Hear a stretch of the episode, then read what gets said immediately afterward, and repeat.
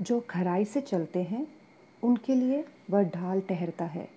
नीति वचन दो का सात। जो खराई के साथ जीने का ठान लेते हैं, उनके लिए अक्सर जीवन बहुत कठिन हो जाता है। हालाँकि अधिकांश लोग ईमानदारी, खराई को अच्छे गुण के रूप में प्राथमिकता देते हैं, लेकिन जल्द से जल्द काम कराने के लालच में और कम से कम मेहनत करने के कारण वो लोग इस गुण को एक तरफ़ कर देते हैं।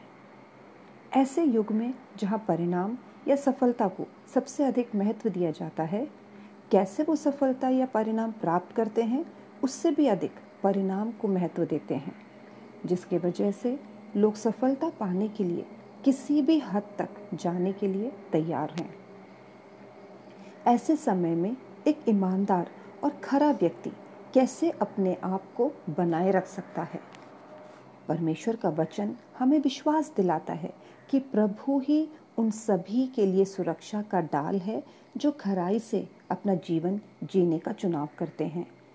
यद्यपि ईमानदारी और खरे व्यक्ति विभिन्न प्रकार की कठिनाइयों और बाधाओं का सामना करते हैं, तब भी वह अपने जीवन में परमेश्वर की सुरक्षा और प्रावधान के बारे में, गवाही देने में सक्षम होते हैं।